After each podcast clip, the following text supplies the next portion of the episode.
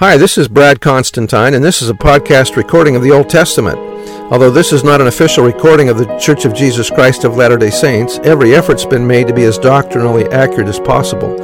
I'll be using for the text the Joseph Smith translation of the Old Testament, along with many commentaries from general authorities of the Church, BYU professors, Bible scholars, and others. This format will be very detailed, and so if you want a deep analysis of the Old Testament, you come to the right place. Thanks for your attendance. Hi, welcome back. This will be for Daniel chapter 4. Daniel interprets Nebuchadnezzar's dream of the great tree and of the king's fall and madness. The king learns that the Most High rules and sets the basest of men over earthly kingdoms. Nebuchadnezzar the king, unto all people, nations, and languages that dwell in all the earth, peace be and multiplied peace be multiplied unto you. I thought it good to show the signs and wonders that the high God hath hath wrought toward me. How great are his signs, and how mighty are his wonders. His kingdom is an everlasting kingdom, and his dominion is from generation to generation. I, Nebuchadnezzar, was at rest in mine house, and flourishing, or prospering in my palace. I saw a dream which made me afraid, and the thoughts upon my bed and the visions of my head troubled me. Therefore made I a decree to bring in all the wise men of Babylon before me, that they might make known unto me the interpretation of the dream. Then came in the magicians, the astrologers, the Chaldeans, and the soothsayers, and I told the dream before them, and they did not make known unto me the interpretation thereof. But at the last Daniel came in before me, whose name was Belteshazzar, according to the name of my God, and in whom is the spirit of the holy gods. That Nebuchadnezzar rec- recognized Daniel's ability to receive revelation from God is clear from the events associated with Daniel's interpretation of Nebuchadnezzar's previous dream.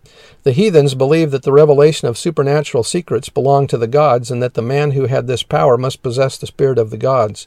Daniel's spiritual powers, however, did not necessarily convert Nebuchadnezzar from his polytheistic beliefs or his belief in the supreme Babylonian god Bel. By acknowledging Daniel's spiritual abilities, Nebuchadnezzar was not acknowledging Jehovah as the only or even the supreme God. That was out of the Institute manual. And before him I told the dream, saying, O Belteshazzar, master of the magicians, because I know that the spirit of the holy gods is in thee, and no secret troubleth thee, tell me the visions of my dream that I have seen, and the interpretation thereof. Thus were the visions of mine head in my bed. I saw, and behold, a, a tree, meaning the king, in the midst of the earth, and the height thereof was great. The tree grew and was strong, and the height thereof reached unto heaven, and the sight thereof to the end of the, all the earth. The leaves thereof were fair, and the fruit thereof much, and in it was meat for all. The beasts of the field were, had sh- shadow upon under it, and the fowls of the heaven dwelt in the boughs thereof, and all flesh was fed of it. I saw in the visions of my head upon my bed, and behold, a watcher and an holy one came down from heaven. He cried aloud and said thus, Hew down the tree, and cut off his branches, shake off his leaves, and scatter his fruit. Let the beasts get away from under it, and the fowls from his branches. In other words, the king will be driven from men and live among the beasts. Nevertheless, leave the stump of his roots in the earth, even with a band of iron and brass, in the tender grass of the field, and let it be wet with the dew of heaven, and let his portion be with the beasts in the grass of the earth. Let his heart be changed from man's, and let a beast's heart be given unto him, and let, let seven times or years or seasons pass over him. This matter is by the decree of the watchers, and the demand of, by the Lord of the holy ones, to the intent that the living may know that the Most High ruleth in the, in the kingdom of, of men, and giveth it to whomsoever he will, and setteth up over it the beast, or humbleth, humblest of men, the basest of men. This dream I, I, King Nebuchadnezzar, have seen. Now thou, O Belteshazzar, declare the interpretation thereof, for as much as all the wise men of my kingdom are not able to make known unto me the interpretation, but thou art able, for the spirit of the holy gods is in thee. Then Daniel, whose name was Belteshazzar, was astonished for one hour and his thoughts troubled him. The king spake and said, Belteshazzar, let not the dream or the interpretation thereof trouble thee. Belteshazzar answered and said, My lord, the dream be to them that hate thee, and the interpretation thereof to thine enemies. The word astonished, as was mentioned earlier, is an archaic word that means bewildered or filled with consternation or dismay. Daniel was troubled because he knew that the message of Nebuchadnezzar's dream was not good. He knew he must announce to Nebuchadnezzar the judgments of God to come upon him. Nebuchadnezzar noticed Daniel's concern and realized that Daniel had the interpretation. He asks him with friendly address to tell him what it without reserve. Daniel then communicates it in words of affectionate interest for the welfare of the king. The words, Let the dream be to thine enemies, etc., do not mean it is a dream, a prophecy such as the enemies of the king might ungraciously wish, but may the dream with its interpretation be to thine enemies, may it be fulfilled to them or refer to them.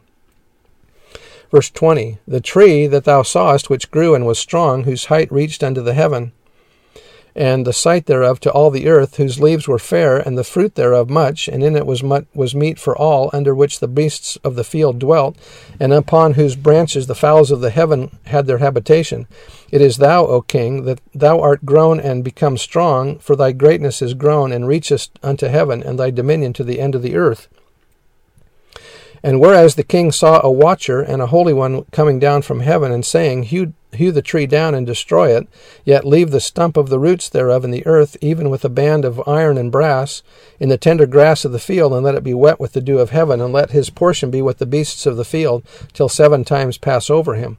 This is the interpretation, O king, and this is the decree of the Most High, which is come upon my lord the king that they shall drive thee from men, and thy dwelling shall be with the beasts of the field, and they shall make thee to eat grass as oxen, and they shall wet thee with the dew of heaven, and seven times shall pass over thee, till thou know that the Most High ruleth in the kingdom of, of men, and giveth it to whomsoever he will.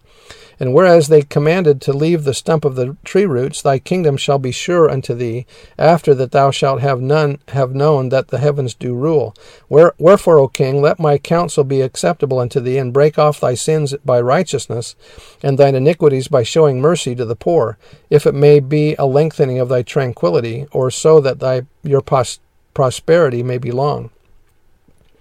Daniel counseled the king to reform his life, to repent of his sins, and to show greater mercy to the poor. The implication of Daniel's statement is that if Nebuchadnezzar would do as he was counseled, he might receive divine favor and avert the threatened punishment, thus maintaining his prosperity of life.